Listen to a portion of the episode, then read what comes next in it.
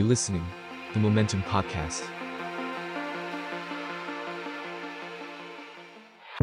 ทุกอย่างบนโลกล้วนหมุนไปตามกาลเวลา แต่ท่ามกลางความใหม่และความเก่าอะไรบ้างที่เราได้เรียนรู้ระหว่างกัน และนี่คือ Now and Then Podcast รายการที่จะชวนคนสองยุคมาจับเขาคุยกันว่า ยุคของเขานั้นเป็นอย่างไร วัสดีค่ะ วันนี้ทุกคนอยู่กับข้าวฟ่างสุธามาทวินันท์นะคะสำหรับ Now and Then EP นี้เนี่ยเราจะมาพูดถึงเส้นทางนักการเมืองกัน จริง ๆ แล้วนักการเมืองเองก็เหมือนกับแวดวงอื่น ๆ เลยนะคะ ที่มีหน้าใหม่แล้วก็หน้าเก่าหมุนเวียนสลับเปลี่ยนกันไปมา และกว่าที่บรรดานักการเมืองเหล่านี้เนี่ยเขาจะเปลี่ยนจากสถานภาพคนธรรมดา มารับตำแหน่ง สมาชิกสภาผู้แทนราษฎรหรือตำแหน่งสสเนี่ยเขาต้องครองใจประชาชนให้ได้ก่อน แล้วพอเลือกตั้งมาได้มีหลายสิ่งอย่างมากเลยที่ต้องทำแต่สิ่งที่เราอยากรู้ก็คือตลอดเส้นทางการเป็นสสนั้นความเป็นสสหน้าเก่า หรือว่าความเป็นสสหน้าใหม่ มันมีผลต่อการทำงานตำแหน่งนี้มากขนาดไหน และวิธีการทำงานของคนต่างเจเนอเรชันมันมีความเหมือนหรือความต่างกันอย่างไร สำหรับแขกรับเชิญที่จะมาร่วมแชร์ประสบการณ์ในวันนี้นะคะ ทุกคนน่าจะคุ้นหน้าคุ้นตาเขาดีจากฝีปากในสภา นั่นก็คือนายแพทย์ชลนานสีแก้วนะคะ สสจากพรรคเพื่อไทยที่ครองตำแหน่งสสจังหวัดน่านเขตสองเนี่ยมาได้ยาวนานถึง 5 สมัยเลยทีเดียว กับอีกท่านหนึ่งคุณกายนัทชาบุญชัยอินสวัสดิ์สสหน้าใหม่จากพรรคก้าวไกลที่แม้ว่าจะลงเลือกตั้งสมัยแรก แต่ก็สามารถเอาชนะการเลือกตั้งเขตบางขุนเทียนไปได้คะแนนทิ้งห่างพอสมควรเลย สวัสดีทั้งคู่ค่ะ ครับครับ ก็ขอขออนุญาตสวัสดีครับผม ค่ะครับก็คำถามแรกขอเริ่มคำถามแรกเลยแล้วกันนะคะ อยากทราบก่อนว่าทั้งคู่เนี่ย อะไรที่เป็นจุดเริ่มต้นให้อยากเข้ามาสู่เส้นทางนักการเมือง เริ่มจากคุณหมอก่อนก็ได้ค่ะ คุณหมอชนละนานก่อนเลยถามว่าอะไรทำให้เป็นจุดเริ่มต้นใช่ไหมครับ ใช่ที่ค่ะเข้าสู่นักการเมือง จริง ๆ แล้วเนี่ยอาชีพผมมันเป็นแพทย์นะค่ะ ส่วนใหญ่ถามว่าแพทย์สนใจทางการเมืองไหม ก็ถือว่ามีบ้าง อืมเอาเรื่องส่วนตัวก่อน ได้ค่ะ ว่าทำไมถึงเข้าการเมือง มันเป็นเพราะเราสนใจ เราให้ความสนใจให้ความสำคัญกับมัน แต่ว่าไม่ถึงขนาดว่าต้องเอ่ออยากมีอยากเป็นอะไรมากมายนักอะนะค่ะ ตัววัดเรื่องความสนใจเนี่ย ผมเริ่มเป็นสมาชิกพรรคการเมืองตั้งแต่อยู่เป็นนักเรียนแพทย์อืมใช่พักประชาธิปัตย์หรือเปล่าคะตอนนั้น ไม่ผิดเลยอืมเพราะว่า ในขณะนั้นเนี่ยพรรคการเมืองที่เราคิดว่าน่าจะดูดีที่สุดอะนะค่ะดูดีที่สุดในขณะนั้นเนี่ยนะก็คือประชาธิปัตย์เพราะพรรคอื่นๆนี่ก็เกิดมาล้มไปล้มมาเกิดไป เป็นพรรคเฉพาะกิจเป็นส่วนใหญ่ แต่ว่าประชาธิปัตย์เขามีประวัติการตั้งพรรคมาอย่างยาวนาน อยู่ยงคงกระพันอันนั้นคือเป็นความสนใจส่วนตัวนะครับ ทีนี้พอกลับไปทำงานที่ที่น่านเนี่ยผมกลับไปทำงานที่น่านน่านเป็นบ้านเกิด ก็เริ่มต้นจากโรงพยาบาลชุมชนเล็ก ๆ ขนาด10เตียงนะครับ แล้วก็ย้ายมา 30 เตียง ย้ายไปยุพราชขนาด 60 เตียง ภาพของการคลุกคลีทำงานกับชาวบ้านเนี่ยมันเห็นภาพว่าเราน่าจะมีศักยภาพที่จะช่วยชาวบ้านได้มากกว่านี้นะ คือเป็นแพทย์ก็ช่วยได้ระดับหนึ่งแล้วค่ะแต่ถ้าเรามีโอกาสเนี่ย เช่น เข้าไปเป็นผู้ที่สามารถเอ่อกำหนดนโยบายได้อืมผลักดันเรื่องใหญ่ ๆ ได้เนี่ยมันน่าก็น่าจะมีเป็นประโยชน์กับชาวบ้านนะ ก็เพียงแต่คิดนะครับ เพียงแต่คิด และคลุกคลีกับชาวบ้าน ทีนี้ประเด็นประเด็นที่มันทำให้จุดประกายเรื่องของการเข้ามาสู่ภาคการเมืองเนี่ยมันเกิดจากการชักชวนของพรรคการเมืองเองนี่แหละค่ะประชาธิปัตย์ไปชวนผมเลือกตั้งลงสองครั้งอืมปี38ตอนปี38ชวนครั้งหนึ่ง ผมก็ตัดสินใจอยู่นานเหมือนกันนะก็ดูว่าขณะนั้นเราเพิ่งจบมาทำงานแล้วเพิ่งย้ายโรงพยาบาลมาด้วยค่ะ เราก็ตอบปฏิเสธไป เพราะดูแล้วเนี่ยเรายังไม่น่าจะพร้อมนะอืมเพราะมิติทางการเมืองคงต้องอาศัยหลายเรื่องนะครับค่ะพอปี39เขาก็มาทาบทามอีก ใช้คำว่าจีบก็ได้นะมาจีบอีก ผมเองก็ อืมเราน่าจะตัดสินใจได้นะ เพราะว่ามันก็ มันก็ไม่น่าจะยากนะในการหาเสียงเลือกตั้ง เราน่าจะชนะ แต่เผอิญผมเองเนี่ยนำสิ่งที่ถูกทาบทามเนี่ยไปเรียนปรึกษา ท่านอาจารย์หมอในแพทย์บุญยงวงศ์รักมิตรค่ะซึ่งถือว่าเป็นปูชนียบุคคลทางวงการแพทย์สาธารณสุขของจังหวัดน่านเลย ของประเทศด้วยนะค่ะและเผอิญท่านอาจารย์บุญยงเนี่ยในสมัยปี 39เนี่ยท่านได้รับคัดเลือกเป็นวุฒิสมาชิก สมาชิกวุฒิสภา จากการเอ่อแต่งตั้งของท่านรัฐบาลท่านนายกบรรหารนะพอยุบสภาปุ่มตอนนั้นเนี่ยก็เขาก็มาท้าบทามผม ผมก็ไปปรึกษาอาจารย์ อาจารย์เป็นคนเขียนมือซ้าย ภาพในห้องทำงานอาจารย์ ข้างหลังจะมีไว้บอร์ดค่ะ นะครับ อาจารย์ก็ฟังผมเล่าผมฟังผมถาม ท่านก็บอกว่า เรื่องเป็นผู้แทนนะท่านไม่กลัวหรอก น่าจะเป็นได้อยู่แล้ว หมายความว่าน่าจะได้รับเลือกตั้งอืมแต่มีคำว่าแต่ เป็นไปเป็นผู้แทนน่าจะทำอะไรได้อะอ่าอืมในสิ่งที่เราอยากช่วยชาวบ้านช่วยบ้านช่วยเมืองเนี่ยอาจารย์ก็บอกว่าถ้าไปเป็นผู้แทนเนี่ยจะทำอะไรได้นะ โดยเฉพาะอยู่พักนี้ ท่านก็บอกว่า คนที่จะทำอะไรได้ในภาคการเมืองนะ แล้วอยู่พักนี้เนี่ยหนึ่งท่านก็เขียนมือซ้าย บนไว้บอร์ดหัวต้องโต เขียนหัวกลมๆเลยโตสองปากนี่กว้างอืมปากกว้างอืมสามมือเท้าเนี่ยต้องใหญ่มาก ดูเหมือนสัตว์ประหลาดไหมเหมือนนะพี่กายนะ เหมือนสัตว์ประหลาดเลย ผมเองก็งงว่าเฮ้ยอาจารย์เปรียบเทียบหมายของไง ก็นี่ไงหัวโตคือสมองต้องดีความคิดความอ่านต้องดี ปากหมายถึงการพูดการนำเสนอค่ะการพูดการจาการนำเสนอ ต้องเก่ง และที่สำคัญเนี่ย ท่านบอกว่า มือเท้าใหญ่เนี่ยข้างบนหัวธรรมดา ปากธรรมดาไม่เป็นไร แต่มือเท้าใหญ่เนี่ยความหมายคืออะไรรู้ป่ะคนนับถือข้าทาสบริวารเยอะอืมเงินทองเยอะถึงจะอยู่ได้ในภาคการเมืองถึงจะทำงานได้ และอยู่พักนี้ได้ดีด้วยเผื่อๆได้เป็นหัวหน้าพักเลย พี่ก็มาตัดสินใจเฮ้ยเราไม่เป็นมนุษย์อีทีนี่หว่า นี่มันมนุษย์อีทีอะมนุษย์ต่างดาว ก็เลยบอกว่า งั้นผมไม่เอาอาจารย์ครับ ก็ตอบปฏิเสธเข้าไปอืมปีสี่สามมันมีสัญญาณของการเลือกตั้งปีสี่สี่หกมกราสี่สี่นะครับเขากำหนดวันเลือกตั้งไว้ก็เริ่มเริ่มที่จะ เอ๊ะเราจะเอาอยัางไง มีความพร้อมมาระดับหนึ่งแล้วมันก็เลยเป็นการชั่ง ชั่งระหว่างเอ๊ะเราจะเลือกพรรคประชาธิปัตย์หรือพรรคการเมืองใหม่ที่กำลังมาแรงมากในยุคนั้น ไทยรักไทยตั้งปีสี่หนึ่งแล้วพรรคนี้เนี่ยเขามีวิธีการที่จะขยายเครือข่ายเนี่ยเข้าสู่มวลชน การทำมวลชนอะไรต่างๆขายนโยบาย ชูนายกทักษิณคนเหนือนายกคนเหนือต่างๆเนี่ยมันก็ทำให้โหพี่ตัดสินใจมากว่าจะอยู่ประชาธิปัตย์หรือจะย้ายไปไทยรักไทยเพราะไทยไทยรักไทยเริ่มมาจีบค่ะเริ่มมาทับทาม ก่อนจะตัดสินใจได้ก็ปลายปลายปี43นะ ทั้งเราและพักด้วย เพราะพักเองก็มีคนทำงานพื้นที่ กว่าพักจะตัดสินใจให้พี่ลงเนี่ย คือเลือกตั้งมกรา44เขามาตัดสินใจให้พี่ลงตอนพฤศจิกา43เอ่อพี่ลาออกนี่คือพฤศจิกา43ลาออกจากความเป็นข้าราชการเป็นหมอเนี่ยนะเพื่อไปลงลุยเลือกตั้งเนี่ย เมื่อเขาตัดสินใจให้พี่ลงว่าในนามพรรคไทยรักไทยเมื่อพฤษภา43มันก็มีเวลาหาเสียงแค่6เดือนน่ะอืมจริงๆหมายว่าเขาเป็นสังกัดเนี่ยนะครับ ก็นั่นคือเป็นเป็นเป็นที่มาของการเข้าสู่การเมือง ก็จนเป็นผู้แทนในนามไทยรักไทยค่ะคือฟังดูคุณหมอเออนี่แบบรอจังหวะ จังหวะความพร้อม จังหวะหลาย ๆ อย่างเหมือนกันนะคะกว่าคุณหมอจะรู้สึกว่าเออพร้อมละที่จะถูกครับลงเลือก ถูกครับ คือคือเราดูว่า อย่างเราเราไปเลือกสังกัดพรรคไทยรักไทยเนี่ยค่ะไม่ใช่ประชาธิปัตย์ไม่ไม่ไม่ไม่ไม่ใช่ทางเลือกที่ดีนะ แต่เมื่อเปรียบเทียบแล้วเนี่ย โอกาสของเราอยู่ในไทยรักไทย แล้วก็เราก็เป็นคนเหนือเนี่ยนะแล้วสิ่งที่เราเห็นมันเป็นเรื่องใหม่อะอืมประชาธิปัตย์ยังยึดแนวการเมืองแบบเดิมๆอยู่เฮ้ยมันท้าทาย เหตุผลที่บอกว่าเออพอมาอยู่พักนี้เนี่ยเรามั่นใจยังไงเนี่ยหนึ่งเขาขายนโยบาย สามสิบบาท รักษาทุกโรคมันกินได้อะมันเตะหูมากเลยอะค่ะนะบ้านละล้านกองทุนหมู่บ้าน พักชำระหนี้เกษตรกร โอ้ทุกคนตาตื่นหมดละมันเหมือนกับเป็นฝันอืมแล้วก็ชูนายกคนเหนือนะ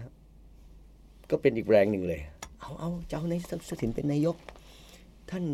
มาจากความพร้อมสุดๆแล้วท่านต้องทำดีได้ แล้วบวกกับปัจจัยที่สามคือตัวเรา และแรงสนับสนุนที่เราทำเป็นผู้อำนวยการโรงพยาบาลถึงสองโรงพยาบาล แม้ว่าช่วงที่พี่พี่ลงเลือกตั้งเนี่ย พี่ย้ายมาอยู่ที่ปัวเนี่ยได้ห้าปีละค่ะแต่กลับมาพื้นที่เดิมเนี่ย เป็นบ้านเกิดพี่แล้วก็พื้นที่ที่พี่ทำงานอยู่สองอำเภอไงมันก็เลยมีความมั่นใจสามปัจจัยเนี้ยเราเราคิดว่าเราเราเราน่าจะชนะเลือกตั้งอืมค่ะ มาที่ฝั่งคุณกายบ้างค่ะอืมอยากให้คุณกายเล่าให้ฟังว่าเส้นทางนะการเมืองของคุณกายเป็นไงคือทราบมาว่าตอนแรกเนี่ยคุณกายรู้สึกสนใจครับแต่ไม่กล้าลงใช่จนกระทั่งไปได้ยินมอเตอร์ไซค์รับจ้างใช่ไหมใช่คนใช่หนึ่งที่พูดประโยชน์บางอย่างที่มันรู้สึกกระแทกใจเราอืมส่วนส่วนตัวผมเนี่ย ผมโตที่จังหวัดนครศรีธรรมราช ก็คือเรียนโรงเรียนวัดพระมหาธาตุอืมแล้วก็คุณพ่อเนี่ย ชอบการเมืองมาก ชอบการเมืองแบบถึงขั้นที่ว่าเป็นสายเลือดเลย พ่อเนี่ยก็ไปช่วยพักประชากรไทยนะ ในขณะนั้นนะนะครับค่ะมาหาเสียง แล้วก็อย่างที่ทราบกันก็คือในพื้นที่ภาคใต้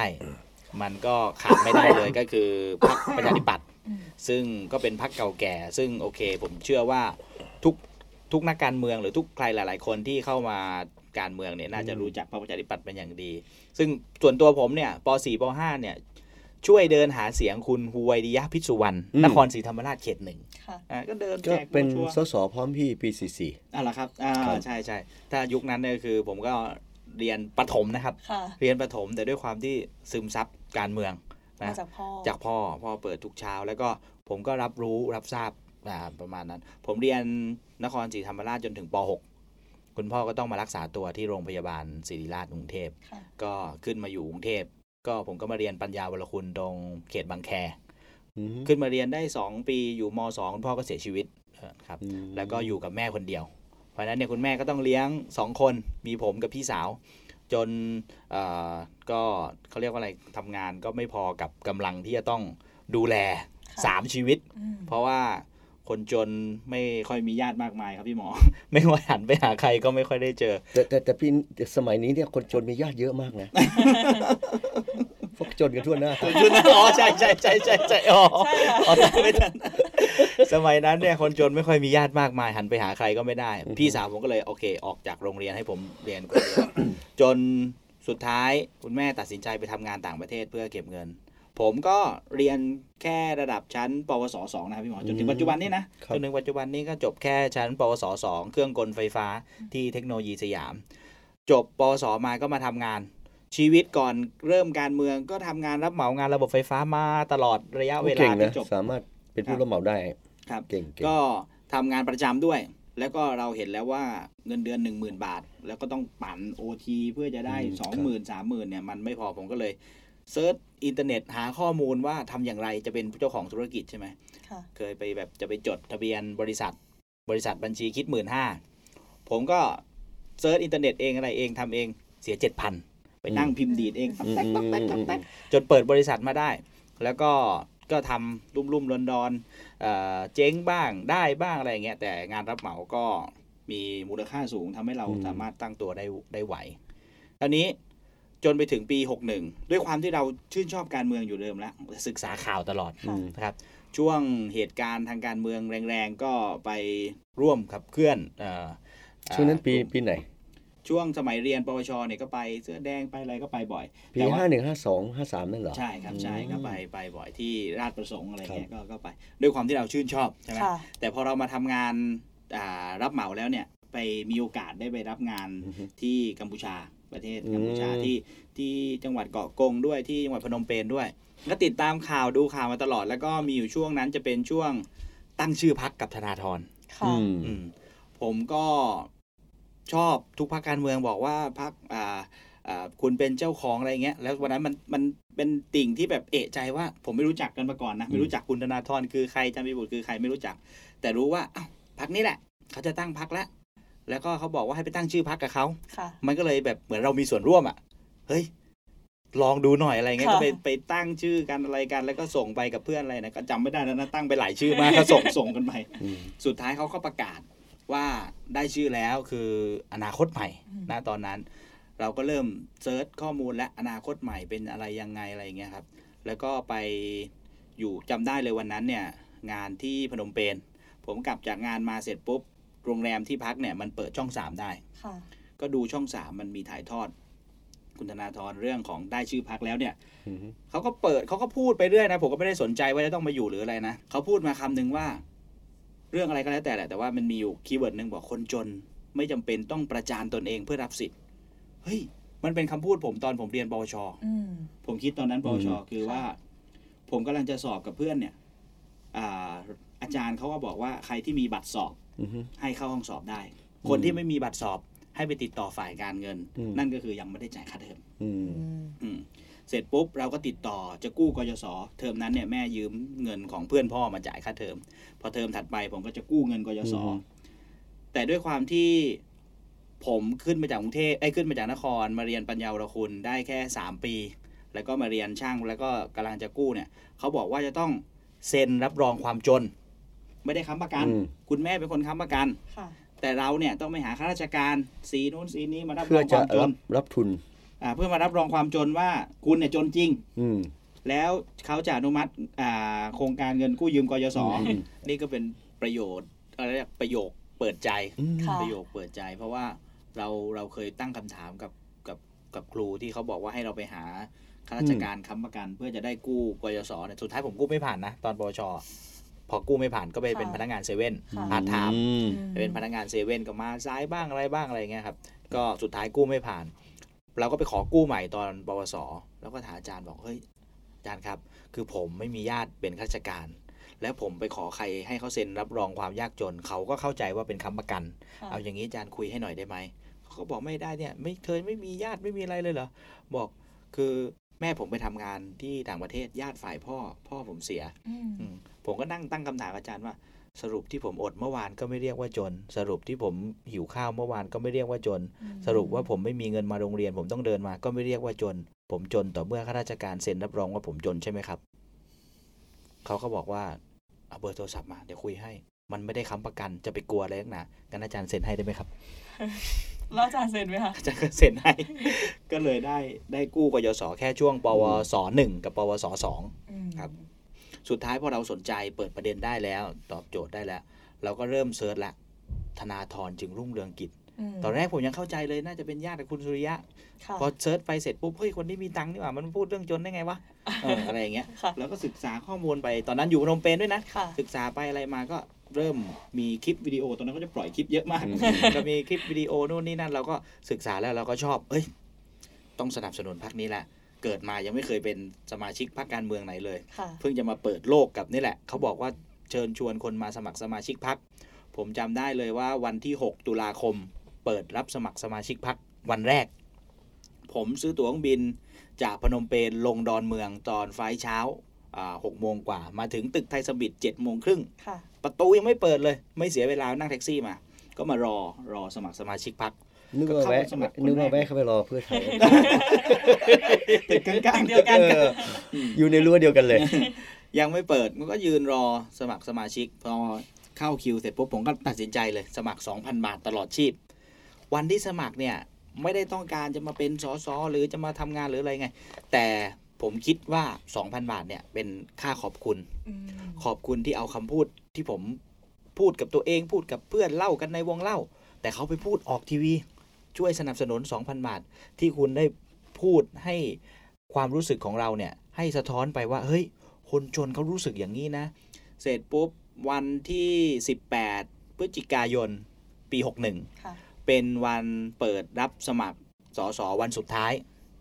ซึ่งผมเนี่ยช่วงนั้นเนยก็มีไปไปกลับกลับไอ้กลับมาเนี่ยไม่ได้มีอะไรเลยคือ ถ้าเกิดว่างงานปกติก็ใช้ชีวิตอยู่ที่นู่น แต่ช่วงที่กลับมาเนี่ยคืออยากมา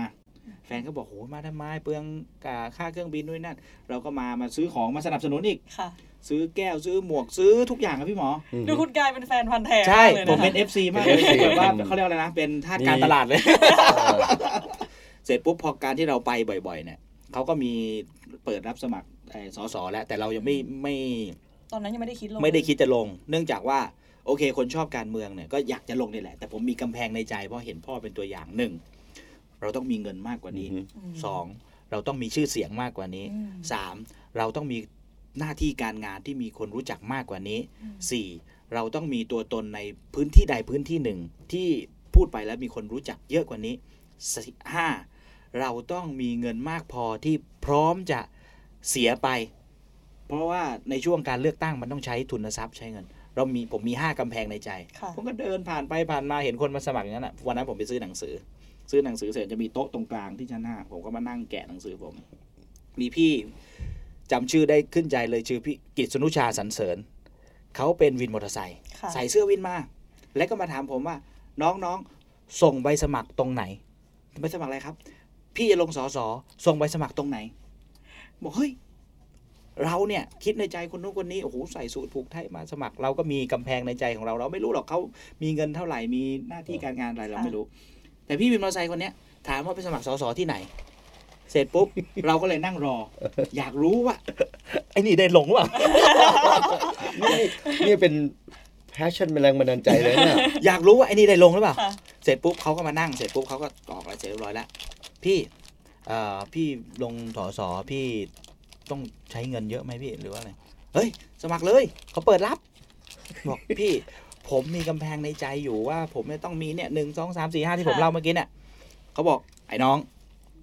ไอ้กำแพงของเองเนี่ย มันเป็นกำแพงกั้นเองระหว่างวันนี้ ที่เองจะต้องวิ่งไปสู่เส้นชัย เส้นชัยไม่ได้เป็นสสนะ เส้นชัยคือตอบโจทย์ตัวเองได้ว่าตัวเองเนี่ย ได้ลงรับสมัครคือทำในสิ่งที่ตัวเองชอบแล้ว จากวันนี้จนไปถึงวันรับสมัครในนามพัก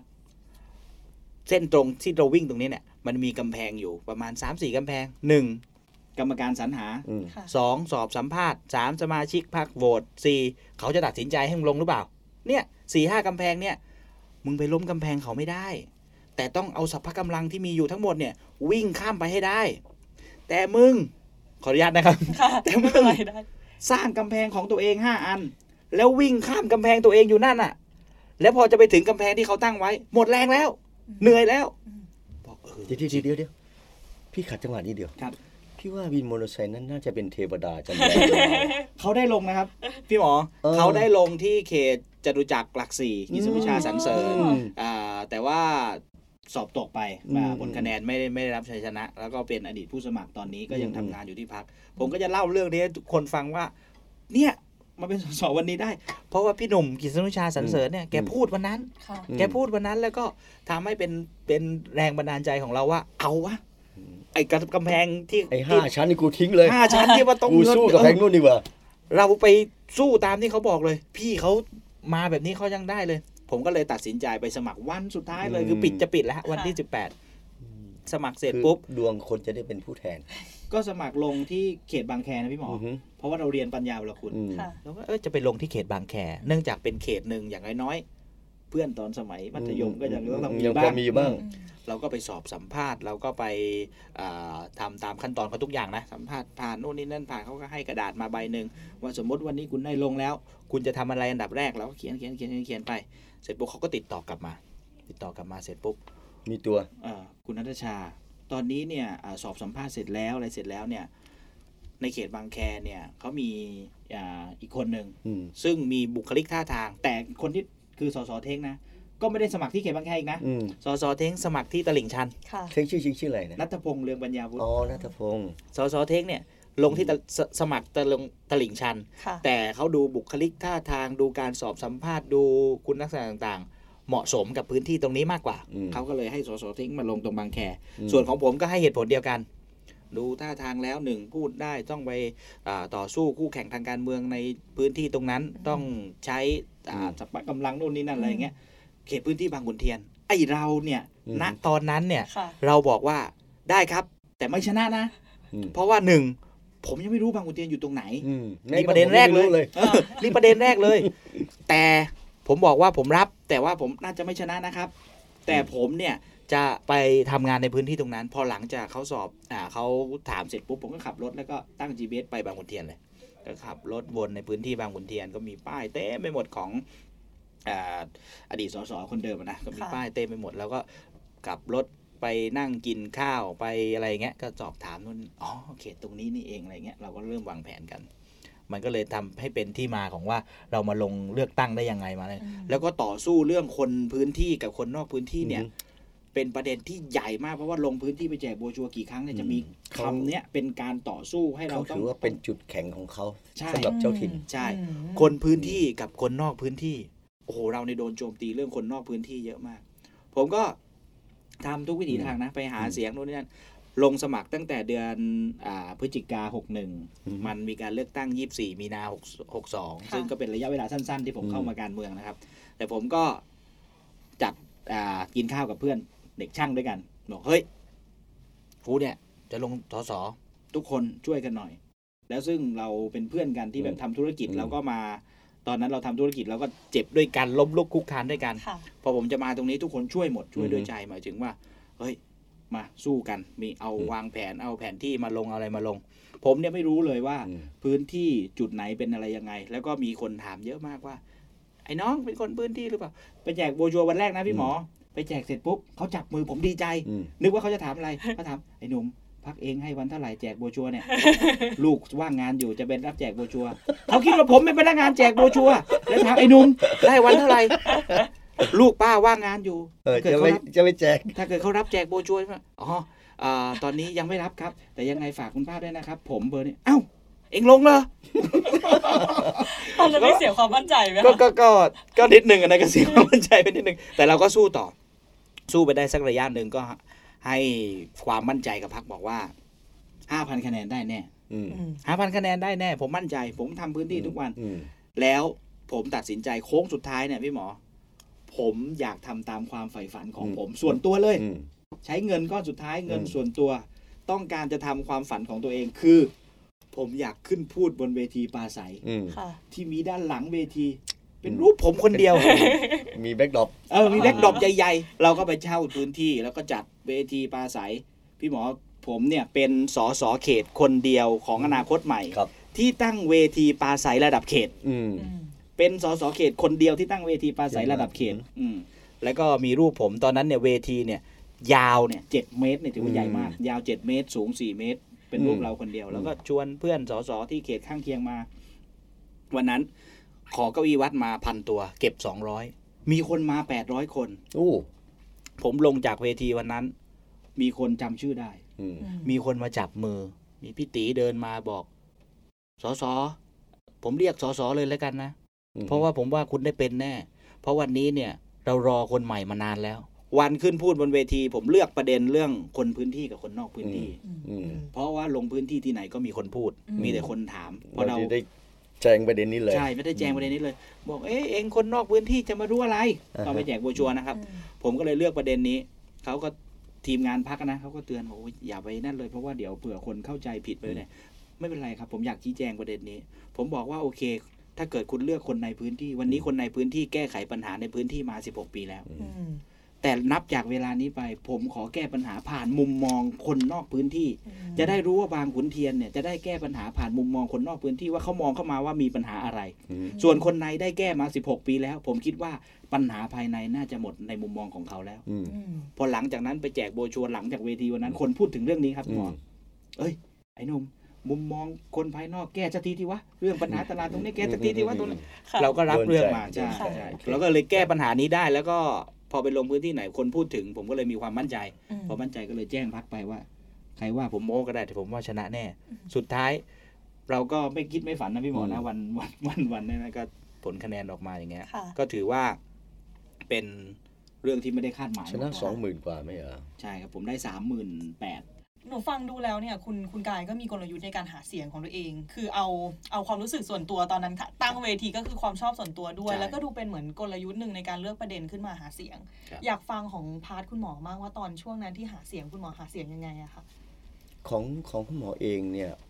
พอพอเขาประกาศเราเราเป็นตัวแทนนะค่ะเราต้องยอมเรื่องของกลไกของพรรคอืมพรรคไทยและไทยสมัยนั้นเนี่ย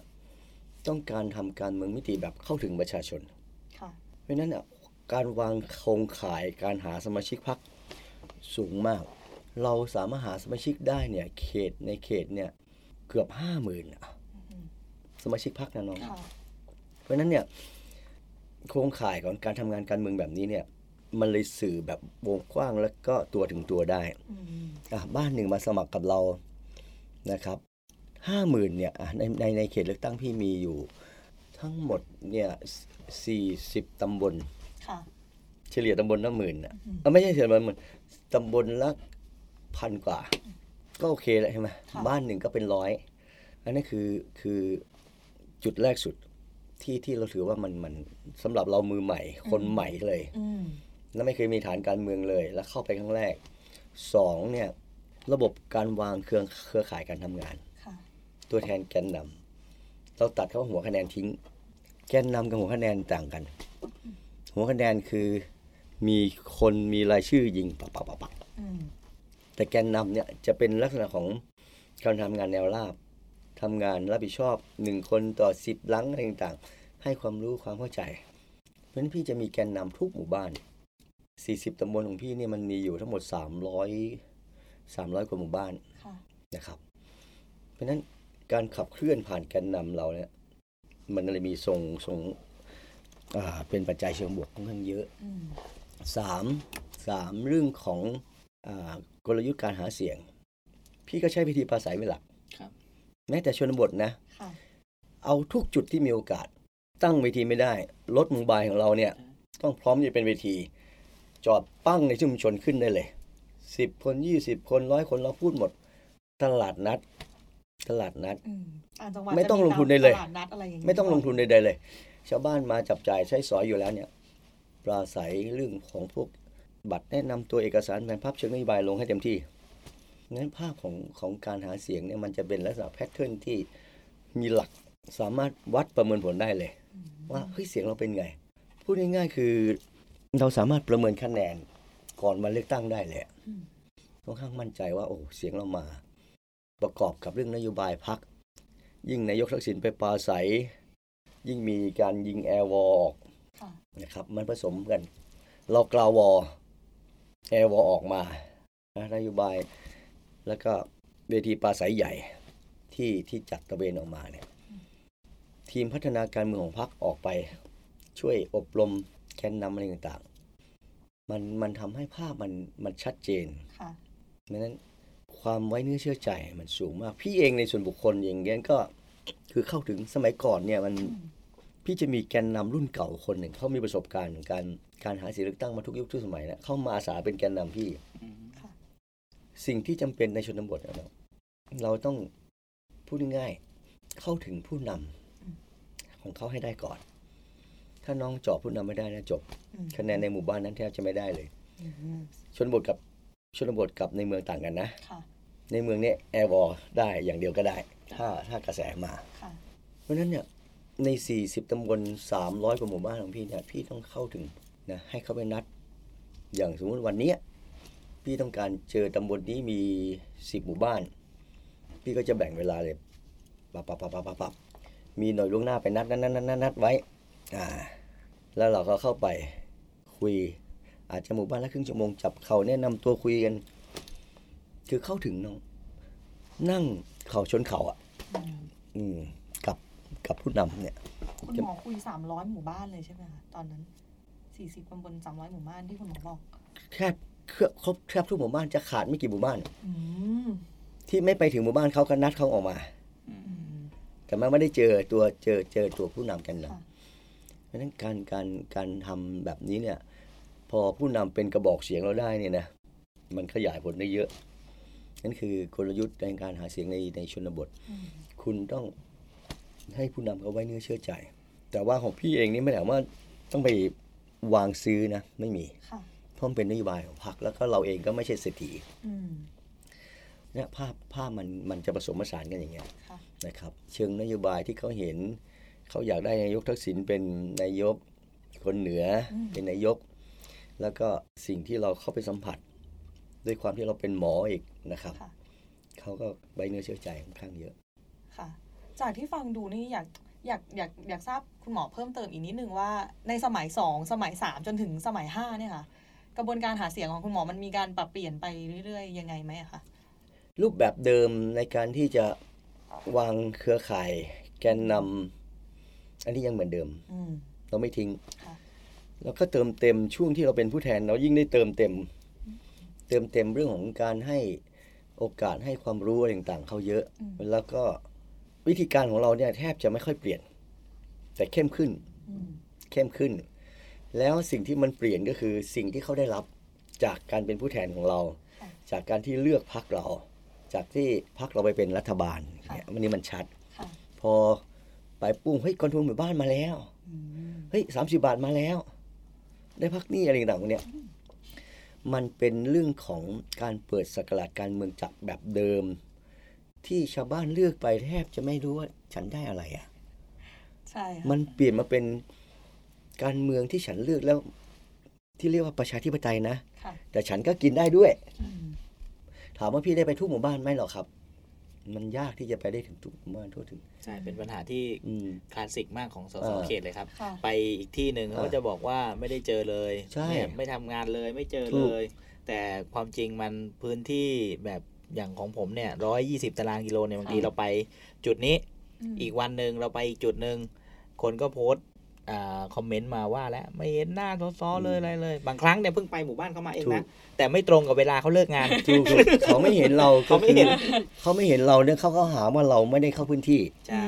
ไม่ได้เห็นหน้าเขาก็ไม่ได้บอกว่าเขาเราไม่เข้าพื้นที่นะค่ะเขาใช้คำว่าไม่เห็นหน้าเลยแหละใช่อ่าซึ่งมันก็เป็นเรื่องจริงใช่ไหมค่ะเช่นเราจะไปเจอหน้าผู้คนแสนคนพร้อมๆ กันมันเป็นไปไม่ได้ในเขตมีของพี่มีแสนหกนะอืมของผมก็คล้าย ๆกันมีคอมเมนต์แต่ช่วงนี้ดีหน่อยคืของพี่ว่ากายมีทั้งหมดเท่าไหร่ ของแสผนมแสนแปดอืมแสนแปดของผมนี่คล้ายๆกันพี่หมออ่าแต่ว่าช่วงนี้มันดีหน่อยคือมันโต้ตอบกันได้ในโซเชียลมีเดียถูก อันเนี้ยอันนี้ดีมากค่ะแก้ปัญหาเรื่องไม่เห็นหน้าได้เยอะ ใช่ใช่ใช่ผมยังงงเลยว่าถ้าเกิดสมัยก่อนที่ไม่มีโซเชียลมีเดียเนี่ย อย่างสสเขตเนี่ยต้องแบบเหนื่อยต้องไปมาแล้กวที่จะเพราะฉะนั้นตอบเรื่องของงานงานบุญงานศพงานประเพณีต่างค่ะๆสสเลยขาดไม่ได้อืมแต่คนก็ไม่เข้าใจนะว่าเอ้อ ไม่เห็นทำอะไรสสตลาดล่างอืมไปแต่งงานศพงานบวชงานแต่งแต่จริงๆคือไปพบเจอพี่น้องประชาชน เพราะมันถือว่าเป็นงานที่ถูกคนรวมกลุ่มกันอะไรกัน มันมีมันเป็นการรวบรวมผู้คนโดยธรรมชาติค่ะสอดคล้องกับเพรมณีวัฒนธรรมเราเข้าไปเนี่ยหนึ่งเขาได้เห็นหน้าเราแน่อืมอย่างน้อยเนี่ยพันคนอืมอ่ามาการวันนั้นเพิ่งกลับมาอ่าจะมีคนเถียงแทนละค่ะ แต่อย่างในในในยุคก่อนพอไม่มีโซเชียลมีเดียเนี่ยผมคิดว่าอืมน่าจะทำงานยากลำบากเหมือนกันอย่างของผมเนี่ยก็มีนะ เคยอ่าวันนี้ไปหมู่บ้าน A มา ครับแล้วก็มีประชาชนในหมู่บ้าน A เนี่ยเหมือนเพิ่งกลับมาจากทำงาน ก็มาคอมเมนต์ในในช่องทางติดต่อของเรา อุตส่าห์เลือกไปทั้งบ้านเลยหกเสียง อืม ไม่เห็นหน้าเห็นตา อืม ไม่คิดจะโผล่มาให้เห็นบ้างเลยหรือไง อืม ผมก็ตอบคอมเมนต์ไปว่า ได้ครับยินดีครับ บางครั้งอาจจะตกหล่นหรือว่าไม่ได้ไปพบอ่าไม่ทราบอยู่หมู่บ้านไหนครับ เนี่ย อยู่หมู่บ้าน A ซอยยี่ห้าเสร็จปุ๊บผมก็บอกเฮ้ยเพิ่งเพิ่งไปมาเมื่อวานเอง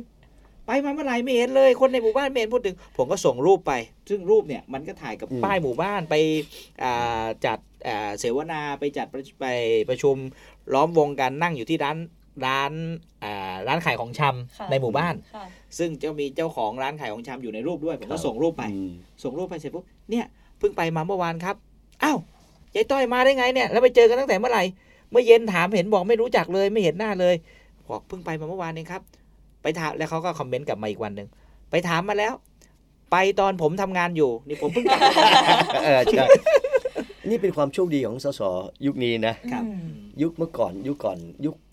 เอ่อพี่ก็ได้อานิสงส์เพราะพี่ก็ยังเป็นสสยุคนี้อยู่ แต่ว่าก่อนหน้าเนี้ย แค่สมัยที่แล้วนะน้องครับไอเรื่องโซเชียลมีเดียมันเพิ่งมายังบูไม่มมี สมัยเรานี่แหละ สมัยสองปีที่เราเป็นผู้แทนนี่แหละ สมัยเมื่อก่อนหน้านี้เนี่ย การสื่อสารทางด้านสื่อสังคมออนไลน์ที่ไม่มีเลยอะโทรศัพท์โอเคใช้ได้ ค่ะ อาจจะโทรศัพท์คุยได้ เพราะฉะนั้นเนี่ยเรื่องของการที่จะทำให้เขารู้ว่าเราอยู่กับเขาตลอดเนี่ย แม้ตัวเราไม่อยู่นะจำเป็นมาก โดยเฉพาะสสในชนบทอืม หนึ่งสำนักงานต้องเปิดตลอดอืมพร้อมที่จะให้เขาเข้ามาส่งเรื่องราวร้องทุกข์อ่ามีเรื่องอะไรมาบอกพูดมายื่นคุยสำนักงาน มาพูดคุยเรามีเจ้าหน้าที่รองรับสองในแต่ละจุดเราต้องมีตัวแทนเรา ไอ้แกนนำของเราเนี่ยไม่ใช่ช่วยช่วยหาเสียงอย่างเดียวช่วยทำงานค่ะเป็นตัวแทนเรา มีงานศพงานบวชงานบุญอืมงานอะไรที่เป็นสาธารณะเนี่ย ตัวแทนเราไป ผมมาแทนคุณหมอเนอร์ครับ คุณหมอเป็นติดอยู่ในสภาอ่าค่ะ เขาก็รู้สึกว่าเราไม่ได้ขาดหายนะถึงแม้ไม่เห็นหน้า อืม เขาก็จะบอกว่า ก็ดีมาได้หันหน้าแต่ว่ามีตัวแทนมาเนาะเนี่ยเห็นไหม ค่ะ ทิ้งไม่ได้ครับนั้นพี่ก็จะมีตัวแทนแกนนำทำงานในพื้นที่ตลอดอืม ทำตลอด เขามีเรื่องทุกข์ร้อนอะไรเนี่ย ก็ผ่านแกนนำผ่านตัวแทนเราได้ เว้นแต่ว่าเขาต้องการเจอตัวพี่จริง ๆ แล้วก็จะมีระบบนัด อย่างพี่กลับศุกร์เสาร์อาทิตย์ทุกอาทิตย์เนี่ยค่ะ social media ของน้องเนี่ยครับอ่าพี่ไม่ก็ใช่จะไม่ใช่ของผมกับของทุกคนอ่าพี่ก็จะเปิดปั้งกลับบ้านกลับด้านทำงานในพื้นที่นะอืมในเฟซพี่ในเพจพี่นะแล้วก็ copy link ส่งตามไลน์กลุ่ม เพราะพี่จะวางไลน์กลุ่มไว้ทุกอำเภออืมไอ้กลุ่มไลน์เนี่ยค่ะชาวบ้านเขาชอบเล่นไลน์เล่นเฟซใช่ใช่ค่ะ เนี่ยมันก็อาศัยตรงเนี้ยใช่กระจายฟืบอ่าคุณหมอจะมาวันศุกร์เสาร์อาทิตย์ ใครมีประเด็นอะไรจะมาบอกมากล่าวมาข้อเสนอแนะเขาก็มาเหมือนเปิดคลินิกค่ะ นะแล้วพอเก้าโมงมาก็ก็เริ่มทยอยมา ทยอยมาอ่าเป็นคณะคณะอย่างเงี้ยอืม นี่คือสสเขต ค่ะ สิ่งที่เราได้เนี่ยคือสะท้อนปัญหา บางครั้งเขาแจ้งมาว่าที่นู่นที่นี่มีปัญหาเราก็ต้องลงตามไป อืม ตามไปแก้ปัญหาให้เขา เราเป็นผู้แทนเนี่ย ก็เหมือนผู้ใหญ่บ้านกำนันอะเขามีอะไรเขาก็มาบอกเราหมดอะค่ะก็เห็นอยู่สำนักงานไม่เห็นออกมาเจอชาวบ้าน โดนเขาอีกเห็นไหมอืมค่ะใช่มันเป็นรายละเอียดแบบทุก ๆ อนูเลยครับ อย่างอย่างพี่หมอเนี่ยคือโอเคได้อยู่หลายสมัยแล้วได้แบบคุ้นชินแล้วค่ะอย่างผมเนี่ยจากเป็นประชาชนคนธรรมดาค่ะเมื่อปีที่แล้วอืมค่ะเออพอมาปีนี้มาเป็นผู้แทนเนี่ยอืมซึ่งเราก็เปิดศูนย์ประสานงานเหมือนกันอยู่ครัอบนามัยงามเจริญเนี่ยก็เป็นอาคารพาณิชย์ ก็เปิดรับเรื่องร้องเรียนคนนู้นคนนี้ ก็มีเหมือนที่พี่หมอเล่าเนี่ยครับ มาตั้งแต่เรื่องแบบอืมเล็กนิดเดียว ใช่ จนไปถึงเรื่องที่ใหญ่มากๆ จนเราคิดว่าอืมเอ้ยมันเป็นประเด็นสำคัญอืมบางทีเรื่องไม่ได้มีอะไรเลย แต่อยากมาเล่าให้ฟัง อืม อันนี้ผมเชื่อว่าพี่หมอก็น่าจะมี ใช่ เรื่องไม่มีอะไรเลย แต่อยากมาเล่าให้ฟัง เอาละวันนี้เล่าให้สสฟังแล้วทำก็ได้ไม่ทำก็ได้นะ แต่วันนี้ผมถือว่าผมได้เอาความรู้สึกความความคิดของผมที่มัน พูดกับทีวีมาหลายวันแล้วอืมอืมสสอืมผมนี่ด่ารัฐด่าเขามาหลายวันแล้วในทีวีเนี่ย วันนี้มาเล่าให้สสฟังแล้ว สบายใจแล้วครับปั่นจักรยานกลับบ้านเขาเขาเขาได้ระบายค่ะอืมเขาคิดว่าผู้แทนเขาน่าจะสารต่ออะไรได้อืมในมุมของเขาพี่ว่าดีนะคือการเป็นผู้แทนยุคใหม่เนี่ย การสื่อสารการเมืองกับพี่น้องประชาชนเนี่ยจำเป็นและสำคัญมากค่ะอย่าคิดว่ามีโซเชียลมีเดียแล้วฉันอยู่ตรงไหนก็ได้อืมเพื่อนพี่มันเลยบอกว่า อ๋อ กินเหล้าเป็นสะพานเข้าหาชุมชน ก็ดูเป็นวิธีหนึ่งในการเข้าหาชุมชน อยากรู้อะค่ะว่าแล้วด้วยความที่ก็มีชาวบ้านมากมายที่มาบอกเราว่ามีปัญหานู่นนี่มาบอกเรื่องกุ้มใจกับเราเงี้ยค่ะแล้วเรามีวิธีจัดการลำดับความสำคัญยังไง ว่า เอ้ย เรื่องนี้มันเป็นปัญหาจริง ๆ ที่เราจะต้องผลักดัน แล้วก็เรื่องไหนที่แบบเราควรอะพักไว้ก่อนเลย คืออย่างถมควมกายก่อนก็ได้ค่ะอย่างอย่างของผมเนี่ยปัญหาพอหลังๆเนี่ยมันเริ่มขึ้นมาเยอะแล้วก็ต้องตอบด้วยแต่ตรงไปตรงมาเลยคือพอเราเป็น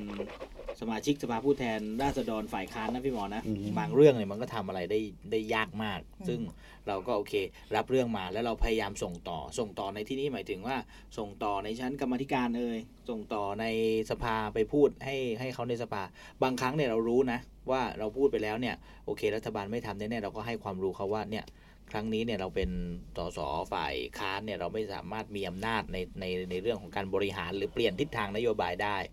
แต่ความรู้สึกนึกคิดของคุณพี่ณตอนนี้เนี่ยผมเอาไปถ่ายทอดในสภาเพื่อให้ฝ่ายรัฐบาลเขารับรู้ แล้วเดี๋ยวไปตามต่อ จะมีหนังสือตอบกลับมาอย่างตั้งกระทู้ถามหรืออ่าไอหนังสือที่ออกโดยกรรมธิการ มันจะมีหลักฐานกลับมา